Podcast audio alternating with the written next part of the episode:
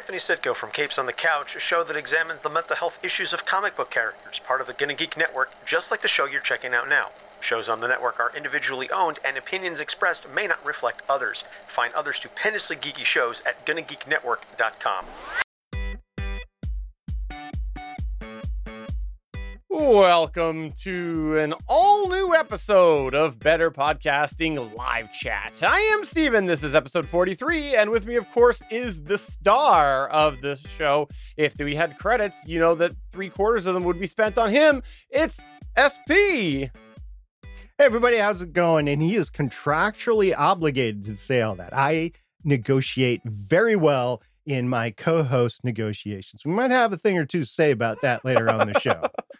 Oh, yeah. So we're here, and I'm back with another uh, full spread of microphones. so if you missed the last episode, you should go check that out. Please do so. Uh, I, I featured the uh, Audio Technica BP40, the Electro Voice RE320, and also the uh, Rode Procaster. And I had a little bit of a blind blind shootout there at the end and nobody really commented on it so i assume that that means either they all sucked for me or nobody listened or people listened, have a strong opinion about it, and this is probably the most likely. They have a strong opinion about it, but they're so afraid that what they say is going to not match what they hope to say, and so they're not going to put that forward. So I'm not revealing the microphones right now because I know that you're you're afraid to to, to adopt your bias and it'll take you a week to get through that and then make your prediction but please go listen to that over on episode 42 is right at the end of the show. I'd love to have your thoughts. Which microphone did you think was the best on my voice?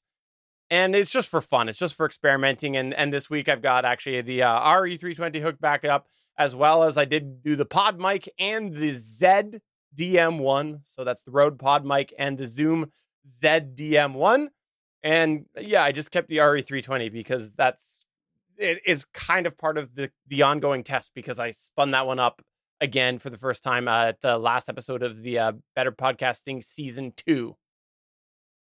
So I'm on the Rode Pod mic. You know, a couple shows ago, I did a shootout for our listener Rob, who's one of the hosts of Smoking and Drinking in Capes and Smoking and Drinking in Space, both shows on the Gonna Geek Network he was asking some questions. He wanted to upgrade his microphone. So I did a shootout, a handheld shootout with a Zoom Z DM1 and a Rode Pod mic. And then another mic that I'm not, I'm just not going to mention it because it's not worth mentioning. Anyway, I did the shootout with the three of them. Oh, and a Sennheiser MD46 and my RE320 and everybody seemed to like the Zoom ZDM1. Now, Stephen, you are more than welcome. It is yours. You're in Canada. You can call it a ZDM1. I'm going to call mine a ZDM1 because I'm in America. And anyway, I did the shootout and everybody liked the ZDM1 because it was inexpensive. It sounded pretty decent, whatever. So last episode, I did the full episode with the Zoom ZDM1. And I did a short little comparison with the RE320, which everybody is used to and accustomed to hearing my voice over there. And so this week I thought I'd give the Rode Pod mic a try. Same configuration, it's just the Rode Pod mic instead of the Zoom ZDM1. So you don't have any of the mic handling noise that I had two episodes ago. So you can uh, take a listen there. So uh, there you go, Stephen. That's what we got this week. And in our chat, by the way, we do have Johnny Pennington who is chiming in, and he is saying certainly found, or he says number two certainly sound sound. he actually typoed, but he said number two certainly found best. I hope it is the BP40, and then he corrected himself and said that is sounds best. So he found that number two sounded the best, is what he said. And uh, I'd love to know what your thoughts were. I'm not going to tell you which one it is, but yeah, uh, we'll maybe do another blind shootout on these three tonight. We'll we'll find out. I know which one he's talking about. I'm not going to say which one it is, but uh, yeah. I was gonna I was gonna say the reason why people did not comment last week is they are using a new AI which automatically goes in and removes whatever host voice that you don't like so everybody's removing your voice. They had no idea that you were doing a microphone test. And, and that's the beauty of AI. You can have that sort of thing. And I guess live, there is that as well. And the AI took off Stephen from screen, which I think everybody is uh, probably excited about. But that leads me to a question, which a listener brought forward a couple of episodes ago about AI. And it was a question on how do you use AI or Chat GPT in your podcast? It was by Boba Fett Ship. And he said, This might be too much for a live chat, and I can't attend tonight anyway. Boba Fett Ship, I think, is in the chat tonight. But have you guys looked at Chat GPT and how a podcaster might leverage it?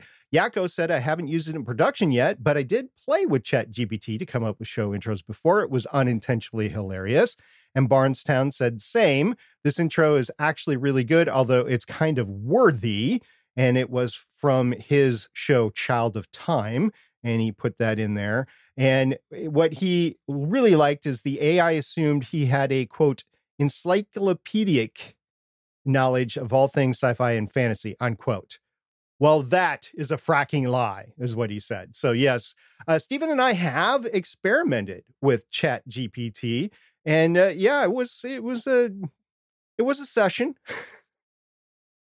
Yeah i have to say that um Chat GPT looks like some good applications out there. Everything that I've seen as far as knowledge goes, I would not rely on it. Um, it seems like it is very quick to provide an answer that's maybe wrong, that can be proven wrong, and you ask it to say again, and it says another thing. Um, I just actually watched a video where, uh, if you didn't see the Super Bowl commercial with infamous Dave Grohl thanking Canada, well, first you should go look that up because there's lots of reasons you should thank Canada. That, admittedly, I did not know uh, Canada was the creator of various things, but this Canadian that I follow, uh, he ended up doing a whole video being like, "Hey, I'm going to fact check these things using ChatGPT," and he would do it, and it'd be like, it would say say like, "No, you know, it was it something was made in America." And he's like, "I think that's wrong," or try again, and it'd come back and be like, "Sorry, I was wrong the first time," and then he would manually Google and find out that you know, obviously. Dave Grohl was right that it was Canadian, but ChatGPT was just there to uh to or was just wrong at first. But I will say though, if you want to get an idea of something, you know, like an intro or something, you might want to throw it in there and see and see what you think, but be, try to be a little specific. So you might say, "Hey, write me a short podcast introduction for a podcast called Better Podcasting Live Chat where two guys talk the latest in podcasting." And see what it comes up with because otherwise it is it is pretty rambly and pretty random. And that's what i did over on the gonna geek show months ago when i decided to do it. I just said write me a podcast introduction i think. And then it was uh it was very vague and very long and very hard to follow. Yeah it all depends on the prompts right? So if you're just asking a straight up research question like tell me about this podcaster stargate pioneer it's going to get all sorts of things wrong, including the fact that Stargate Pioneer has a podcast about the TV and movie franchise Stargate.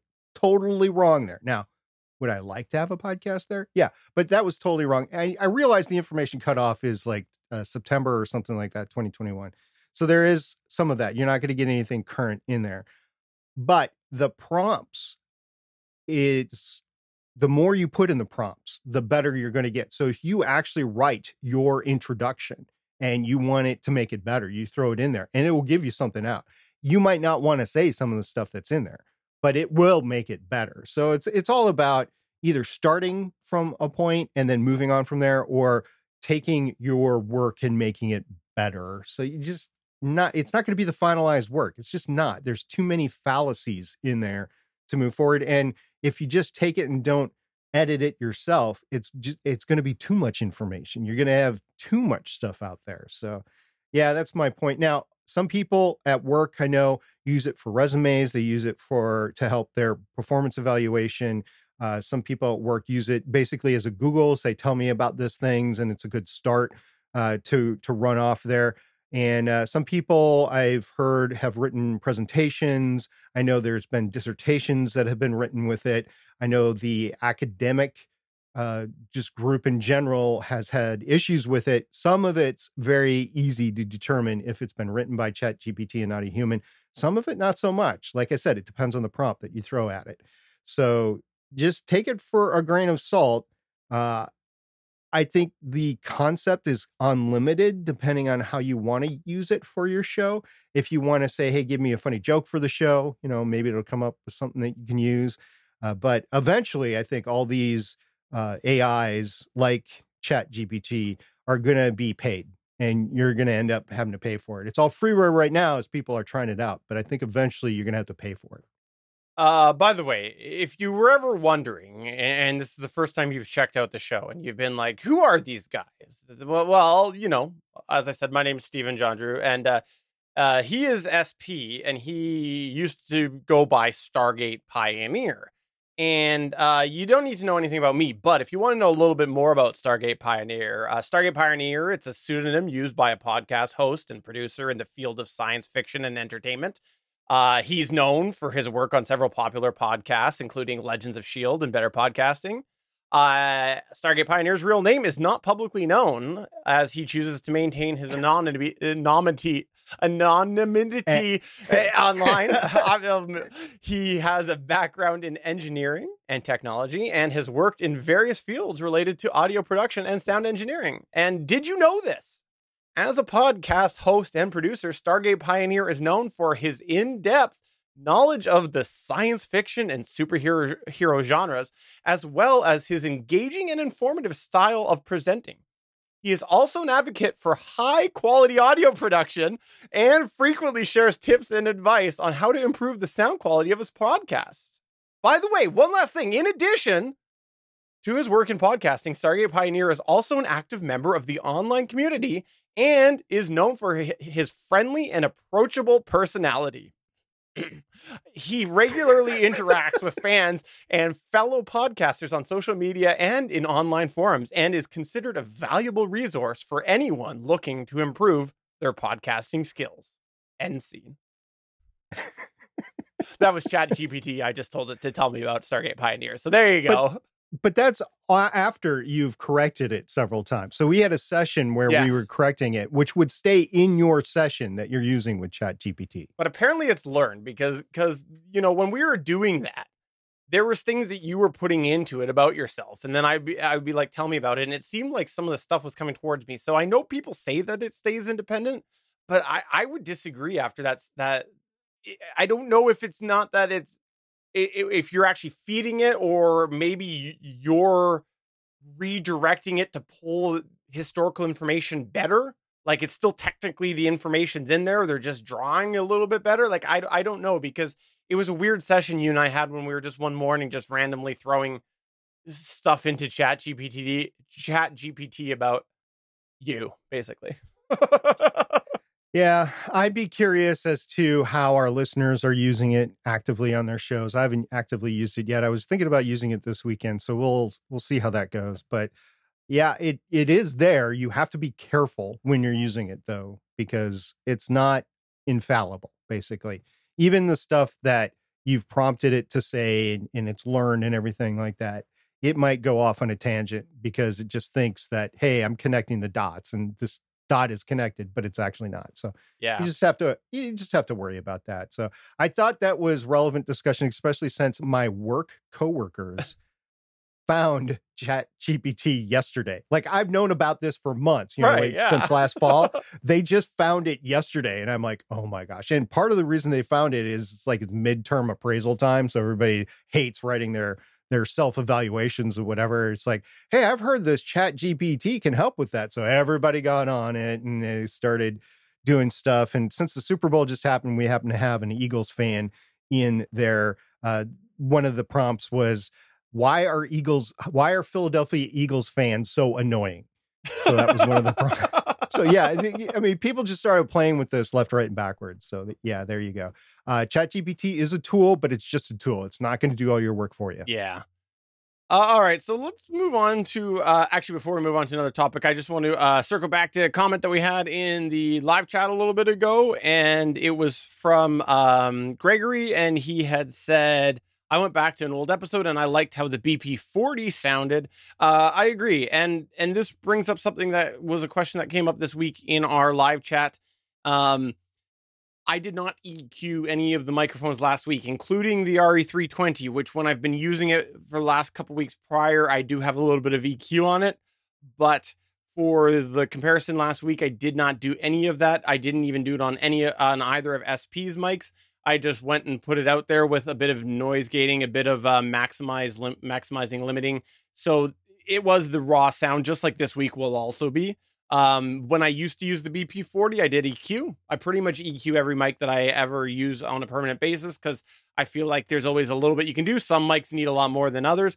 And if I was to start using the BP40 again long term, I probably would go back. I might have to install some old software and find what I used to apply back then and and try to start start there. And I might change my mind because you know, I've, I I think I've hit puberty since then. So, uh, so Stephen takes care of an issue. Let me continue that point and say I have been using with both the Zoom ZDM1 and the Rode Pod mic. I have been using the Pod mic preset on my Rodecaster Pro 2, just straight up, no changes whatsoever. On my RE320, I have started with the RE20 preset on the board on the Rodecaster Pro 2, but I have increased the gain because my voice needs more gain. It just, I'm a quiet speaker. Everybody who's around me, it's like, it's SP, speak up. We can't hear you. And I have to go through that. So, actually, by podcasting, I've learned that I need to talk louder in real life. And it's really weird because in my head, I, I sound like I'm yelling, but I'm really not in actuality whether I'm just talking to a coworker or I'm speaking to a room like a briefing or something like that, or teaching at the head of the class, it sounds to me like I'm yelling, but I'm really not. So that's an issue that I just have with my body is I'm speaking a lot lower and I generally need more gain in my microphones. And for those longtime listeners, you've heard the story before, but if you're just coming to Better Podcasting live chats, I figured that out because I was doing a live podcasting panel at C2E2 in Chicago, and I was sharing a mic with our co host Chris on the Gonna Geek show.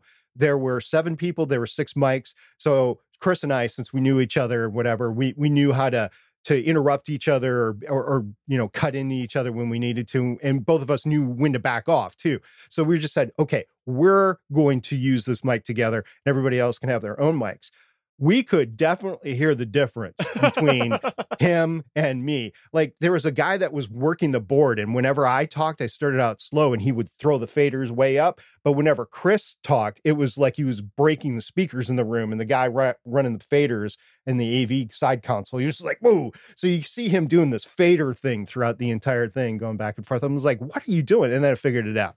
So that is how I learned that I speak softly and I need extra gain with my mic. And it also taught me that everybody speaks differently. That everybody's going to need a different EQ setting on a microphone, that everybody's voice is going to be different on each microphone and everything like that. But for the purposes of this and the microphone testing that we've been running, the $100 and below microphones have all been using the PodMic set preset on the Rodecaster Pro 2, and the uh, RE320 is on the RE20 preset, but I've increased the gain just because I've learned that I need more gain on it. Okay, so the question for you then is why don't you just start shouting all the time? Because when we started doing better podcasting, everybody used to always comment that I had a lot of energy and they hinted at my shouting. And then uh, I stopped shouting mostly because I became a, a father of two and very lost, losing, losing energy. I can't speak. See, that's how much energy I lost. Well, it's just because your batteries on your ro- robotic body are, you know, winding down. Right. You know, right. just like a, a, Tesla battery wears down after a while. You're a robot. Everybody's known that, or Android, if you will, and your batteries over time just you need a new set of batteries. That's all. I'm fully functional, by the way. Uh, okay. Star Trek full. Uh, let's let's talk a little kind of close the gap. We're getting towards the closure, close the loop, I mean, of uh, a Rodecaster Pro 2 issue that you have been long oh. talking about. Should we do that now? Yeah, we should. So when we recorded last time, I said I was having an issue and I reached out to Rode and they said, use the, you know, the the factory reset.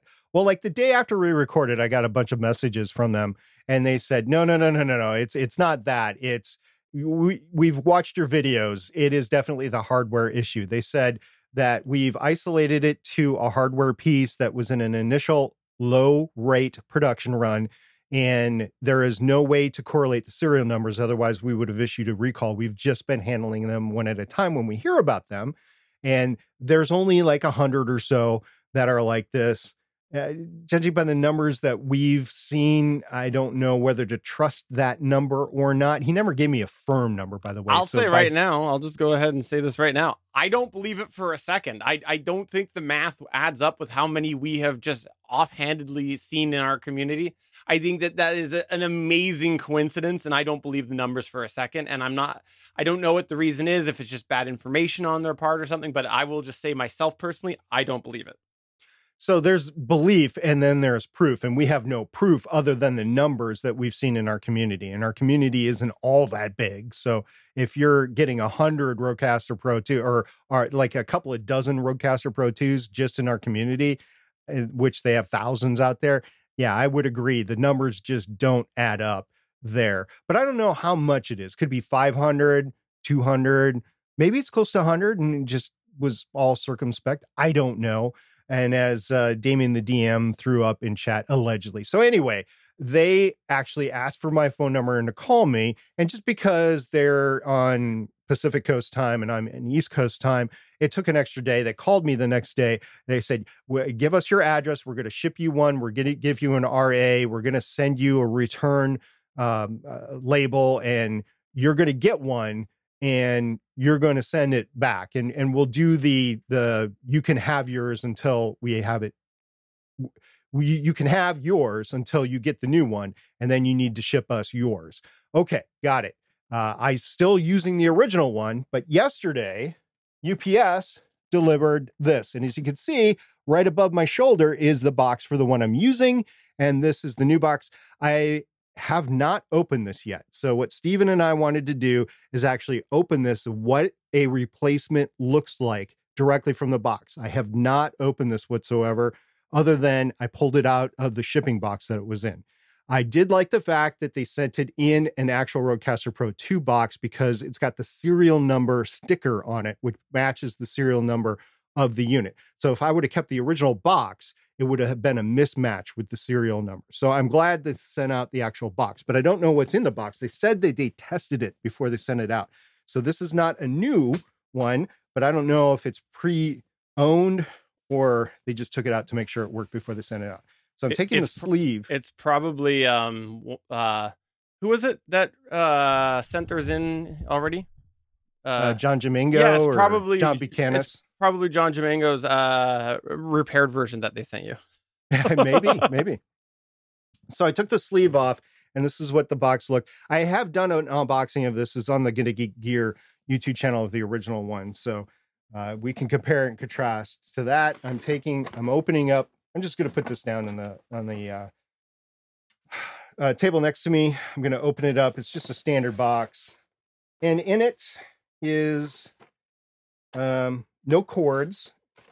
So in the in the top of the box, there's usually cords. There's there's not any cords, but there is a Rodecaster Pro 2 in packaging.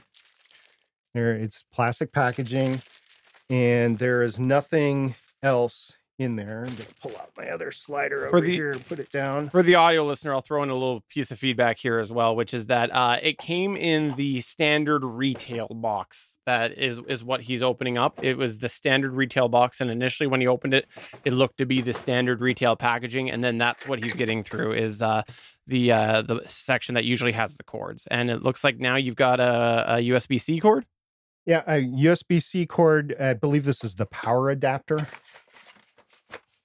Yeah, it's the power adapter, and the U. U so the Rodecaster Pro Two has three US USB C inputs. One is for the power and power only.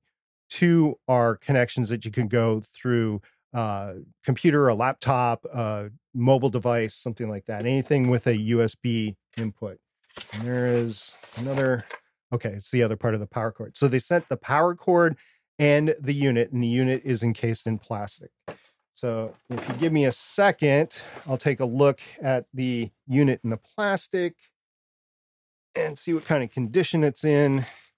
I know you can't see this online here. So. SP is now flipping the board around and he is holding it up so that you can see in the reflection his screen as well as his 33 post-it notes that he has with his passwords. All of the passwords seem to read I love Steven. Yeah, and the uh, love the uh, O has a zero in it, and uh, Steven, the uh, E's have threes in it. Yeah. So, yeah, it looks uh, like an undamaged exterior unit. I don't see any mark. Well, on the bottom there definitely is wear marks. So this this was a unit that was I don't know if you can see it on, on there or not, but there there are wear marks on the uh, shiny part here. So this was a unit that was out in the field that they cleaned up, and then they sent back. They they fixed. They ascertained that it worked, and they sent it back to me. The screen does have the screen cover on it, so there's a plastic screen cover. You know the the protective cover. So they put one on there, and uh, I don't know. I'll I'll fire it up tomorrow and I will put all the presets that are on my old one in here, and then I will ship the old one back to them either tomorrow or early on Friday. Today is Wednesday, so it will be going back by this weekend. I'm not holding on to it to keep it. It is simply I am juggling devices right now. And uh, I do have a couple of recordings coming up before we get back together next week. So I'll give everybody an update on on where it is. So, yeah, that is the Rodecaster Pro 2 almost complete. Hopefully, next week will be the, the last time we talk about the sound pad issue and go on from there. So, Stephen, what are your comments on the process that we've gone through so far? Well, I want to start by talking about a comment that we have in the chat, which is from Damien the DM, and he says, "White glove QC for the esteemed SP Rupert." And and I know he's making a joke, but I I do want to say this came up in our Discord earlier was the question of how much extra service did you get by making it known that you have a podcast that you've talked about this through these videos or did the social media team see things because we don't know because because usually you have to send it in ahead of time and they seem to skirt that and and send you it in advance and if it was just a, a random person that didn't do any of these things would they still have the same thing offered if they laid out the same problems that you did which was that your studio would be out of commission? Or is it related to the fact that you have a bit of a personality, or as Chat GPT told us, uh, you are a um, a, a, member of the online community. So is, is that the reason why? Yeah. So as far as getting the unit, I don't think the unit is any different than anybody else would have received, but I think they wouldn't have gotten the unit before they sent theirs in. I think that's what they do is they will receive a unit yeah. in, check, I've got the unit. I'm going to send you a working unit out and I will work on your old unit and you will never know what's happened yeah. to the old unit. And that's so, what I would expect from any technology process. You usually like, you know, when we switched in the Zoom L12 because of the clipping thinking it was a problem with the unit that came back a different serial number so it was the same thing so i, I would expect that with technology i don't know, really know uh, if they really fix people's actual technology unless it's like a like a paid service and you're you know you're paying for like a crack screen replacement or something like that or you you know something specific like that i think most of the time technology is just we're sending you another unit yeah so i'll be excited to boot that up when i boot that up i will go through and check what uh, the firmware is. And I'm on the recent firmware, which is, I don't think, did we talk about that last time? No, I don't think we did. So I'm on firmware 1.1.4, which means that in 13 days, it has increased from 1.0.7, which was the last non beta firmware, to 1.1.1 to 1.1.2 to 1.1.3 to 1.1.4. They did four firmwares within 13 days. It was rather annoying because what I had to do is when I was transferring the file, my Rode Central would see that it was not compatible with the device and said, you need to update your device in order to transfer the file. Now, I could have taken the SD card out and put it in my SD card reader and done it that way, but I'm like, okay, no, it sounds like I need the firmware upgrade because they're doing so many. There, there might have been a mistake that they threw in there but it was really annoying because I had to do it three times. I was transferring files three times within 13 days and it, or four times within 13 days. And it said, nope, you can't do this. You need to update your firmware. I was like, dang, that's, that's harsh. And it's not like you can do this later. It's no, in no. order to make it work, you need to do it now. So that was annoying. In our chat, we did have Damien, the DM, say, also, SP, is this now your RCP2 or is there an expected exchange back? And so I, I think you kind of, I think you did actually say that at the beginning, but it was in, in the context of a bunch of other things, which is that you are expected to send back your first unit. Um, they just advanced you the unit. Yeah, they did. And uh, they didn't take a credit card or anything. They trust me, and I'm not going to uh, have them any reason to mistrust me. Uh, this is probably maybe too many days for them in between receiving and sending, but this is not my full time job. No. And I just don't have time to mess around with the device and go through what we need to with better podcasting until I send it back. So maybe there's a little better podcasting courtesy there of, hey, we we know that you are going to uh, regale your tale of what happens here, and and they're confident in their stuff. I, I'll say this: they're confident in their stuff that they think that it's really good stuff, and no matter what you do with it, it's going to work unless there's a hardware defect or you break it like it falls on the ground or whatever. And that that was one of my concerns is like the unit that I'm getting how used is this? Is Right. there like dust in the ports that's going to go bad over time? Because I've been really careful with mine. Has somebody jostled it around, put it in their backpack, and maybe thrown the backpack around, maybe traveled with it? You know, it ends up in luggage that gets thrown anywhere. All these sorts of things are going through my mind. So we'll just see how this plays out. And it's the same risk you take when you send a phone that's misbehaving in. Like, okay, is this phone going to last? Now, these phones usually have warranties. I have no idea what the warranty. I didn't ask what the warranty on this replacement is. So we'll just uh see. I what did he say there? So we've got there? clarification. What he's actually asking about is is is this now your unit, or are they repairing yours and sending your Oh. repaired one back? No, the the one that they sent me is now my unit. Yes. There you go.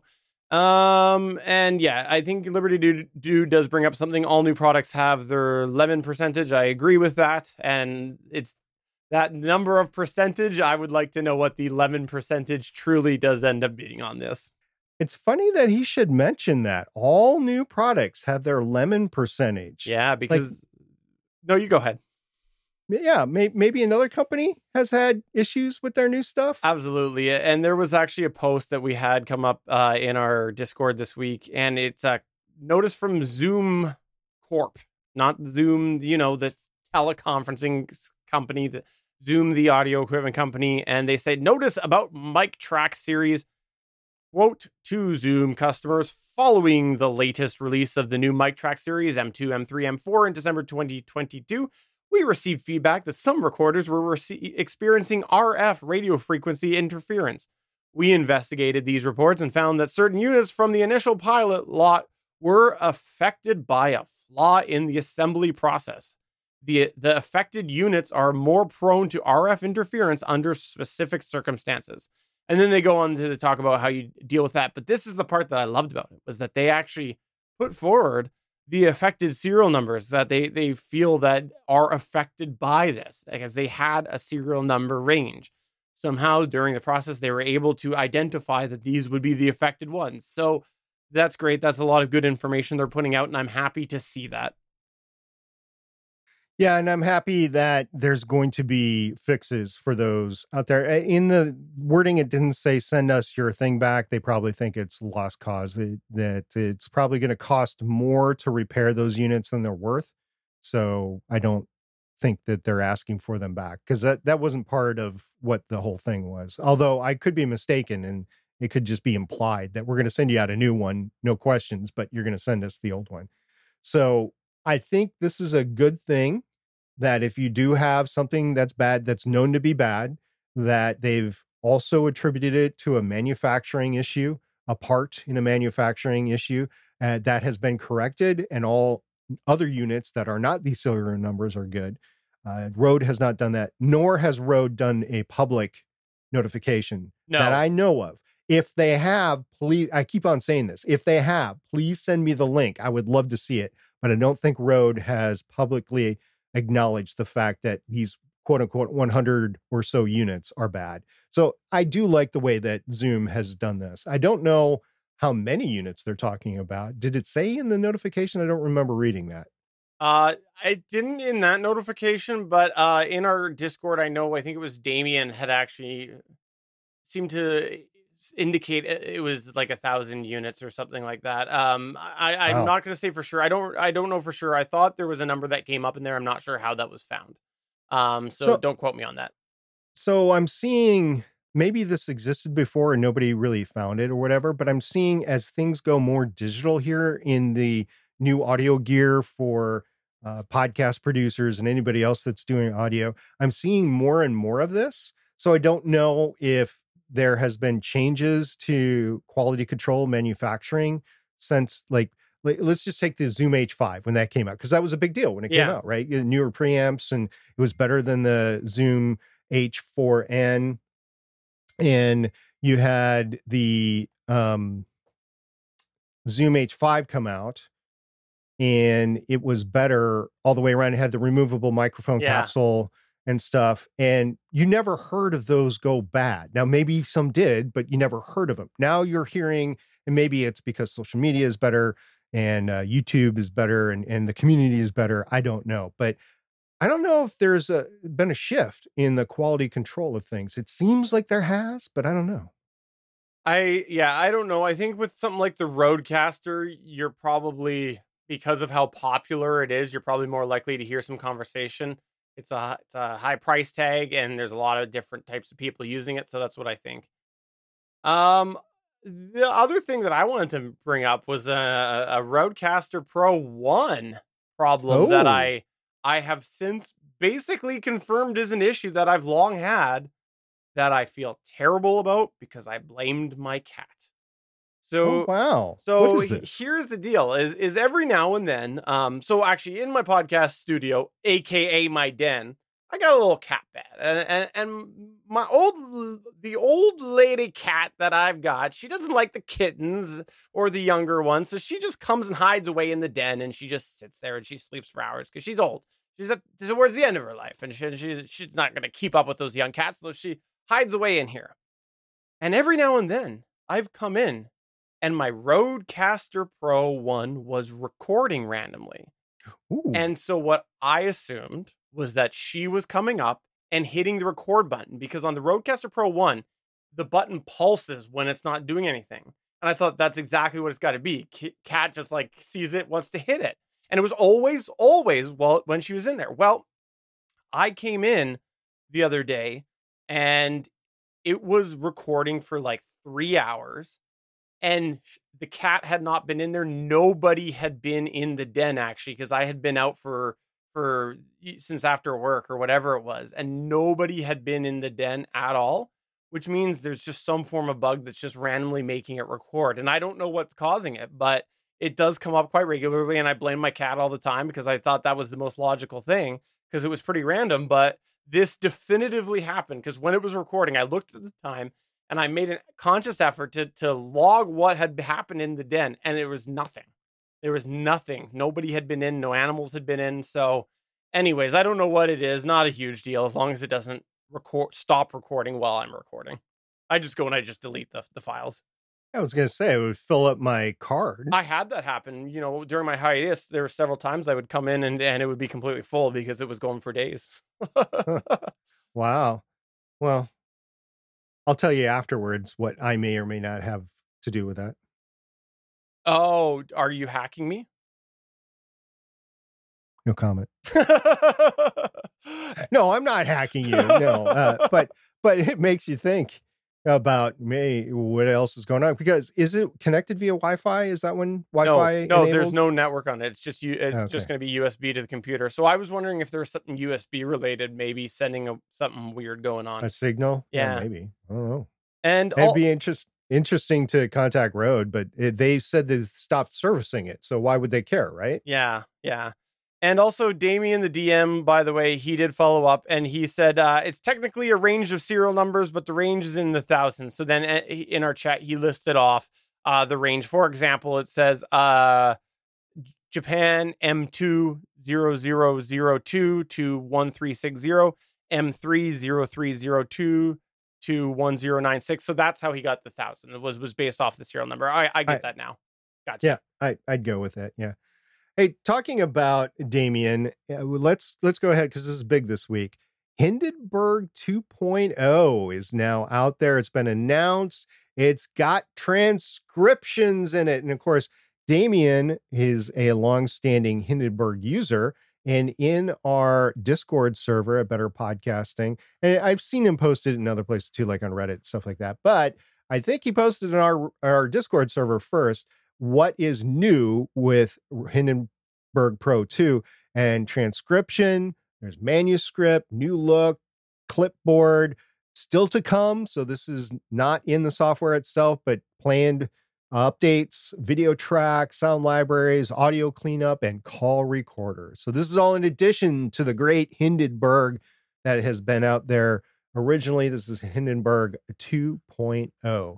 Now, Stephen, you've never used it before that I know of. I've never used it, but I know Damien's used it and I've seen it being used when I went to Podcast Movement. I was in a demo with them. I actually sat down with Hindenburg at their booth and went through a few things. It looked pretty versatile, especially for a podcaster that was putting together for some sort of narrative. Like uh, if you're doing an NPR style or maybe an audio drama or whatever, I know there, there was a potential limit with uh, or issue with the limit of the tracks, but it looked really neat and it was a different way to do audio production. So I know a lot of people are very excited about this Hindenburg 2.0. Yeah, I'm actually really happy to see this. Even though I'm not using it, I think that Hindenburg has worked really well for a lot of people. There's a lot of positivity out there, and to see them introduce such a, such a broad scope of features that are going to be useful for podcasters is really a good sign that they're not just going to abandon the software that they actually want to keep developing it as they go. It's you know, as far as I know there haven't been a lot of major feature changes or things like that over the last little while. So this is this is awesome and I think this helps give people confidence in the product when they see that they're continuing to evolve with the needs of podcasters and, and people who are using their software. So that's fantastic. I, I, I like that, and maybe one day I'll check it out. Probably not though, because I usually use video editors because my shows are quite video driven. yeah, just just a, a tad bit, just a tad bit. So we got some feedback from last time and it was my use of the ZDM1. Damien also, Damien's just, he's knocking it out of the park with all the feedback this week. Anyway, he said, You know, I was really used to the ZDM1 since you were using it from the start of the episode, but hearing the back to back difference, it seems like it definitely was chopping off the high end a bit. And the RE320 is definitely a richer and fuller sound. It makes the ZDM1 sound like it's choking, choking, choking down your voice. However, when you look at the cost difference, I feel like it says a lot about how good the ZDM1 value is. I'll agree with that. For a $50 microphone, it's amazing. I wish I would have had it, you know, out of the box, like I said before, like I said last episode. But there definitely was a difference. And oh, Stephen, along those lines, guess what? What? For the, those that have been noticing me with the Rode Pod mic, I actually also can bring in the Electro Voice RE320. So, are you ready to add another track to your editing this week? That's why I just, sat back in my seat because I knew you're doing it just so that I have another track in my damn editor, which I, even though I don't edit this, I still have to load it in and then I have to keep it long term because I'm a pack rat with my data. And then one day my kids will be looking through the data and they'll be like, why is there two SP tracks? And then they'll look at that and they'll go, wait, there's two SP tracks. And they'll be super excited because they'll hear more of you. Who wouldn't actually? And wow, what a difference! Are, are those both is. going right now?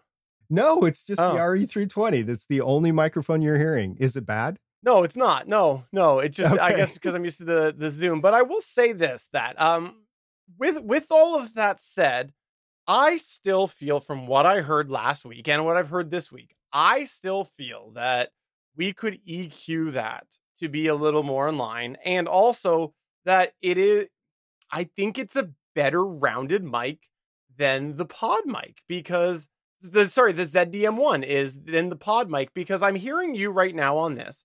And now we've got a bunch of the bottom end back compared to the the pod mic that you've been on this whole time.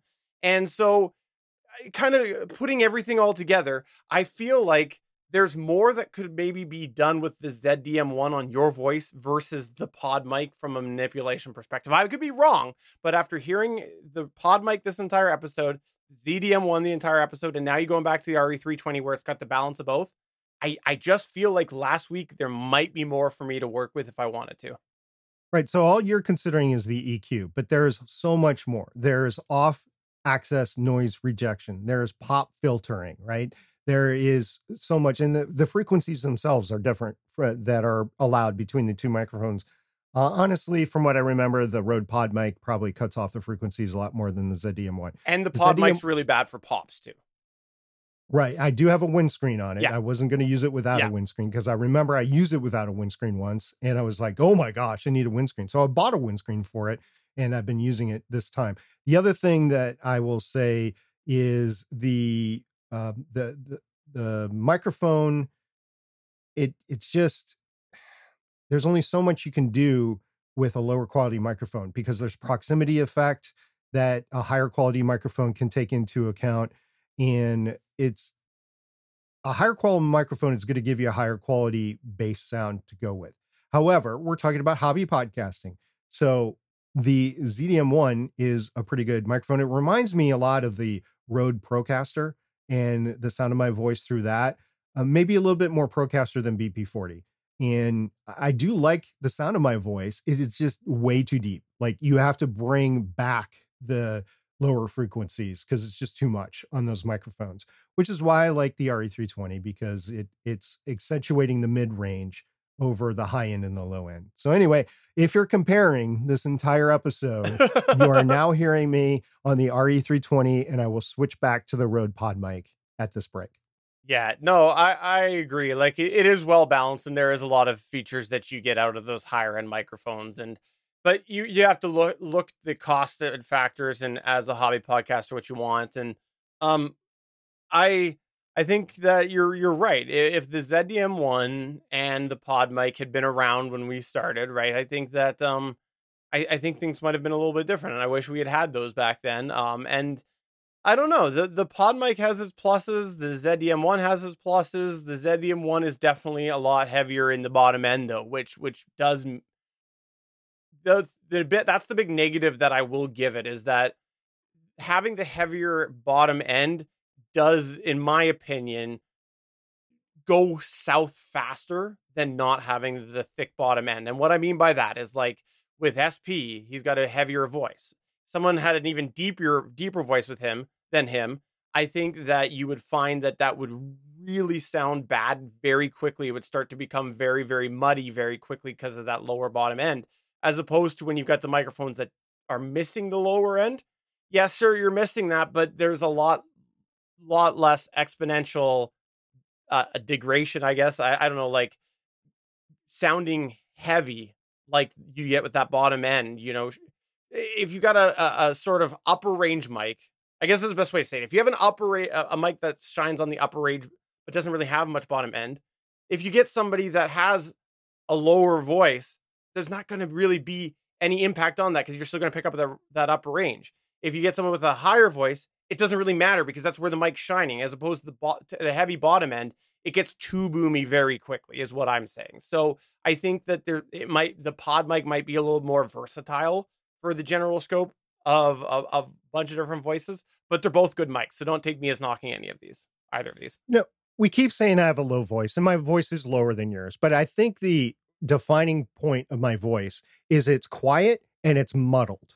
Those are the two things. Not necessarily low. Like I'm not going to get a really deep bass tone. Right. Like there are like excellent radio voices that will just boom or yeah, that's not my voice. My voice is muddled. So I need help from my microphone to go ahead and do it. So that is just going back to the fact that every microphone is different and every voice is different, you have to find the microphone that's good for you. Now, Stephen, uh, we're running on the one hour point here, and you have either kids to put to bed or kids to give dinner to, or you have to just blame me. Yourself. Just go ahead and blame me, which is probably accurate. But I do want to throw something mm-hmm. out there right now because in our chat, we did have Johnny Pennington say a fair t- test would be have to have included the Rusto mic. And so while SP was doing his unboxing, I grabbed another arm, I grabbed another cable, and I got myself the Rusto mic. So should, should we get the Rusto mic going on this here? Should we hear what this is? And for the long time, the not long time listeners, what this is, is this is a handheld microphone that it was a generic microphone that I think I picked up at Future Shop, which for you non Canadians was basically Best Buy before Best Buy bought them. Uh, there was a, a, very similar store, and then Future Best Buy came to Canada and bought it. And then, anyways, so I might have been from Future Shop, and um, it was so bad that eventually the grill started to rust. So I've had it around. We've called it the Rusto mic, and now I've hooked it up. I've heard this before. I've cringed when I've listened to it before, but go ahead. There's probably some listeners that I haven't heard it yet. So why don't you go ahead? This is what a, basically a rock band rusted microphone sounds like years later. And this is the Rusto mic. That's the Rusto mic right there. We are we are live from Rusto Central, coming to you from Rusto Central. We'll be back after these messages from Rust-Oleum Paint not as bad as I remembered it, but definitely there's a lot of hiss in it. And uh, yeah, I, yeah. I would not want to use it. It's better than nothing. It's like better than your laptop yeah, microphone, sure. but I, I don't think I would want to. Anyway, what I was going to say, Stephen, is we have time for one more story. So I was going to give you the option of to deal with Waffles and his recording monitoring by using headphones, as you say, or going through your monitor. So which one you want to do? Let's go with Waffles because Waffles okay. always deserves the spotlight before me because his name is Chris and Chris's definitely are better than Stevens. His real name is Chris and definitely that. So Waffles came into our chat last week before we recorded. He asked a question. How do y'all monitor yourselves? So I can give a little backstory to this is that he has a lot of ambient noise in his studio. So he goes from his microphone, which right now is a Rode Pod mic, into a Behringer UMD or U- UM22 into his computer. He uses NVIDIA Broadcast to treat his audio to give it a noise gate and to EQ it a little bit. And then he sends it out. He also uh, loops it back so he can record it on the Zoom P4 that he has. So he's got a Voicemeeter, I believe, going, and he's got NVIDIA Broadcaster going, and he's got the chat StreamYard going, which is what we use to record. So all this combined means that he is experiencing latency. I know this when I'm editing because I have to shift his audio track over. And I just figured this is the way it is.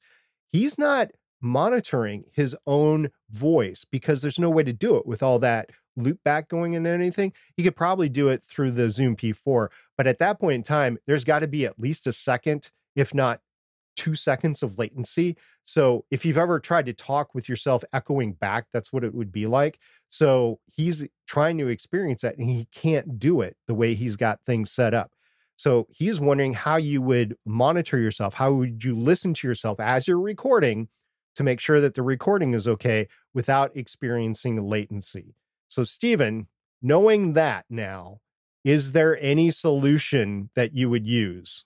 There's honestly nothing that I can I can personally think of for this and this has been a digital problem for a long time. In fact, I seem to recall even on like the Zoom L12, it, it wasn't much. It was just a hair. But I remember when I first started using that compared to the analog mixers I used to use, I, I felt like I sounded a little distorted. And eventually I kind of realized it was probably just like like just a, a very minute amount of delay that was just kind of making it feel that way. And it, it wasn't anything equivalent to feeding things into a computer and back out um, I think that without the right hardware equipment, um, that the right powerful machine with the right sound cards that have this ability and stuff to, to do things um, in a low latency manner, I don't know what else you can do because I, I would assume that if they can do it in a product like the Rodecaster Pro, which is a highly digital platform, there must be the right audio equipment that is available for your computer. So, but it's money. It is money. I was talking to Rob, who asked for the microphone comparison before, right? And he wanted a mute switch and he wanted to do noise gating and he wanted to EQ himself live, kind of like we do. We EQ ourselves live. So he was like, what do I use? I found this Go XLR Mini by TC Helicon. What do you think about it? And I was like, huh. So I did a little, we talked about it a long time ago Eh, because it came out years ago. Yeah. And and this is the mini that he's talking about, not the big boy. The big boy is actually very powerful for one microphone. It's very powerful and it doesn't have a recording capability, which is why we really don't talk about it in better podcasting. But he wants to take his new microphone, which is a Rode Pod mic, by the way. He wants to run it through a device that has a mute button, be able to do the noise gate and everything right there. He doesn't have all that powerful of a computer, so he doesn't want to tax his computer. Uh, he does not record, he records on Audacity. They use Discord as they're communicating back and forth, and he records on Audacity. So he was like, Yeah, what do I do? And normally in his case, I would say, a Zoom PodTrack P4 is your answer because then you can record and you can uh, get the backup and everything. But in his case, he's not looking for that. His requirements are different. And the Go XLR Mini takes that DSP, that uh, audio processing, basically, that's what it's called, DSP, and it puts it offboard the computer. So you're not taxing your computer. I was like, you know, for selected use cases, it's actually not that bad. Now I did some research and there's no like, oh, this thing's terrible or anything like that. It's it's not the panacea. It's not the Rodecaster Pro 2 or Rodecaster Pro even, but it is pretty good. So Stephen, what do you think about that as a solution? I have no uh, experience with the Go XLR or Go XLR Mini, so I would just be guessing based off of specs, and I don't personally do that. Um, I, I would like to talk to some people who actually have the experience with it because with anything that hooks up to your computer there's always always the concern of do you need a certain powerful enough a certain spec of computer because you might have a computer that can't handle the the right latency for that USB port. And and if all of a sudden your computer, your processor is being taxed, it will interfere with your USB stuff is is generally what I've seen happen. And you might be in the same boat that you were before. So it, it might be throwing a bunch of that stuff off to the hardware. But if you're still having weird USB issues because you're running an underpowered computer, it might actually be worse because, you know, if you've got a computer that has mm. integrated hardware, like, you know, uh, cards and things like that, they are less susceptible, in my experience, as, as far as um, resources go with you know processor taxation and things like that having an impact. But once you're going through the usb bus my understanding is that yes now you you are more subject to those. So i think there'd be a whole bunch of questions that i would have on that. And that's one of the reasons why um like back in the day i think it was usb 2 uh firewire was it firewire took off? The usb 2 i don't think could properly handle it with it with the, with the hardware at the time so firewire took off um and there was a whole bunch of other problems that came when people were running computers at that time trying to do a bunch of concurrent usb stuff because of uh, hardware taxation so i, I would want to know more about this sort of stuff and then specifically um what is the situation with the user that that is using this how does their hardware stack up compared to what the practical requirements are for this product. So, a couple of data points as we close out here. So, on Amazon.com, so the US, the Go XLR Mini comes in at $229. If you wanted just the mute button, like you didn't care about the DSP, the onboard DSP, you could choose an Elgato Wave XLR, and that comes in at $159.99. There's also the Focusrite uh, Vocaster One, which I had up at some point. I believe it's around, uh, yeah, it's 159.99. It also has a mute switch. And there are a couple more in that price range, the 150, 160 dollars that have a mute button on them. But all you're doing, it's just an audio interface. So you're not doing any recording, which is why I usually say use the Zoom P4 because it has mute buttons on it as well. So you can use it that way, but there's no processing on board. And in Waffle's case, he can't monitor from the P4. I'll say it again because the audio is already through the computer. It's being processed not once, but twice, and then back out to the P4. So the latency is two seconds there. So you're not going to directly monitor from, from the uh, P4 in his case. So that's a couple of things. In the chat, we had Liberty Dew say the Behringer Ultra Voice UV1. I didn't say this before, but Rob has a very limited desk space available. I mean, we were talking about using clamp on shelves to, to put this thing on anyway. So he recommended the Behringer Ultra Voice UV, UV1. It is a rack mountable thing, so it's about that size. I will say that is too big for his desk. That comes in at $189. It is a Behringer project product, so take it for what you will there. If you're a Behringer fan, Behringer, what however you say it. Yeah, I'm not going to get into that tonight. But if if you uh, like it, if you don't like it, it is available. It is something that you can use. Uh, but in Rob's case, he cannot because he had that additional size requirement. So he was going for the smaller size, which is one of the reasons that he didn't go for the bigger Go XLR. He just went for the mini because that was the limit of what he could use. Matter of fact, he was talking about stuffing it behind his desk on on uh, underneath a laser uh, printer that he has, you know, 3D laser printer. I'm like, don't do, no. You, you, so that's why we went into the shelves stuff. Yeah. So uh, there there are limitations on it. So uh, Chris Waffles does not have those limitations. So maybe it will work for Chris, but it's not going to work for Rob. You know, if we're running into a resource issue and we're on a limited budget and we're we're not wanting to put too much hardware into it. You know what I would do? I I, I would uh, suck up to the producer of the podcast, and um, I would. And I'm kind of being serious on on this this aspect of it is.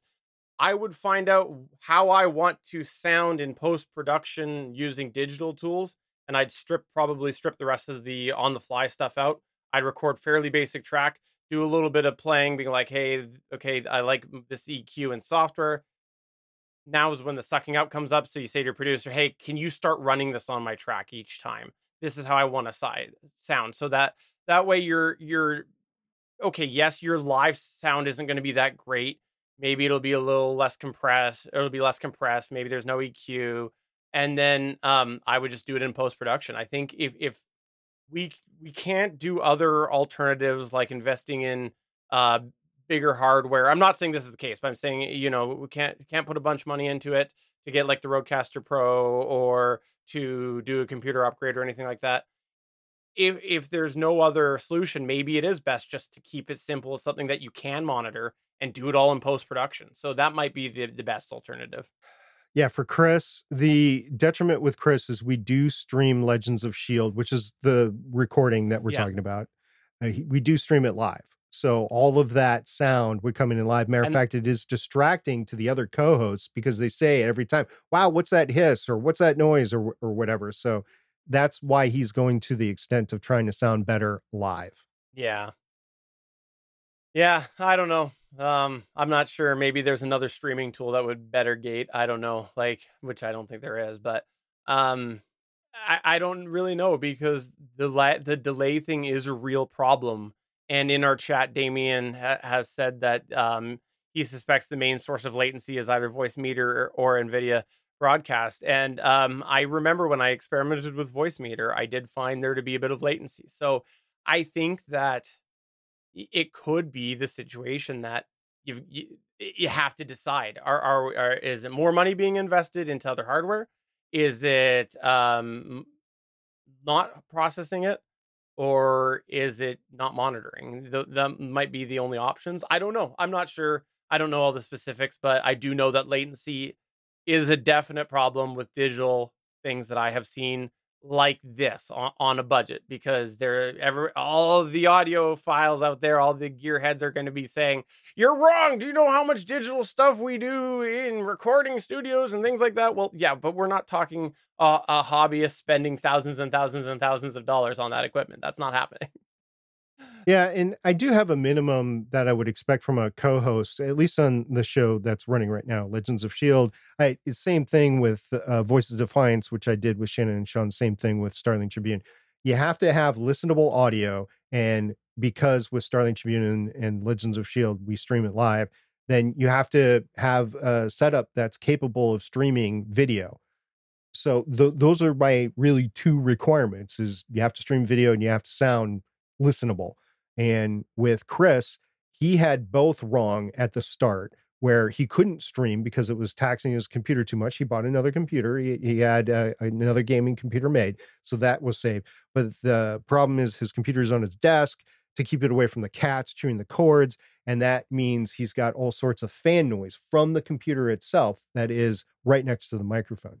There are ways to mitigate it. We're working through it, but for right now, NVIDIA broadcast was the way to do it. And then he wanted to monitor himself. So, how do you deal with latency? That was his question. I think we're going to move on to the next thing with Chris's audio setup after he listens to this. But I'll talk to him on Saturday when we uh, record Legends of Shield. Actually, no, it'll be next week because we don't record this weekend. One of my favorite things, though, about these conversations that we have on the Better Podcast and live chat is because we throw it out there, we throw our on the fly opinions out there people will come back and they'll poke holes in everything that we said and they'll come up with other solutions and that's my favorite part about it so uh, if you've got other thoughts if you want to say that i'm so wrong go ahead do it uh, come to our discord betterpodcasting.com forward slash discord because uh, waffles absolutely would love your thoughts and um, I know that I have I, the comments I have given are, are probably not what he was hoping, and I hope you're not not mad at my my suggestion of those things. Um, but that's sort of where my mind is right now. And I hope other people say, Steven, you're wrong.